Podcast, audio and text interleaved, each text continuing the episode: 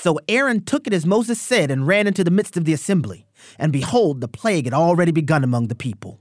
And he put on the incense and made atonement for the people. And he stood between the dead and the living. And the plague was stopped. My name is Abraham Hamilton III, and this is the Hamilton Minute. Often, when the concept of intercession is raised, we normally think about prayer, and we should. Prayer is one form of intercession.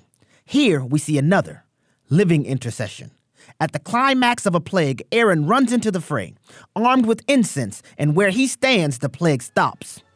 Aaron literally stands between the living and the dead.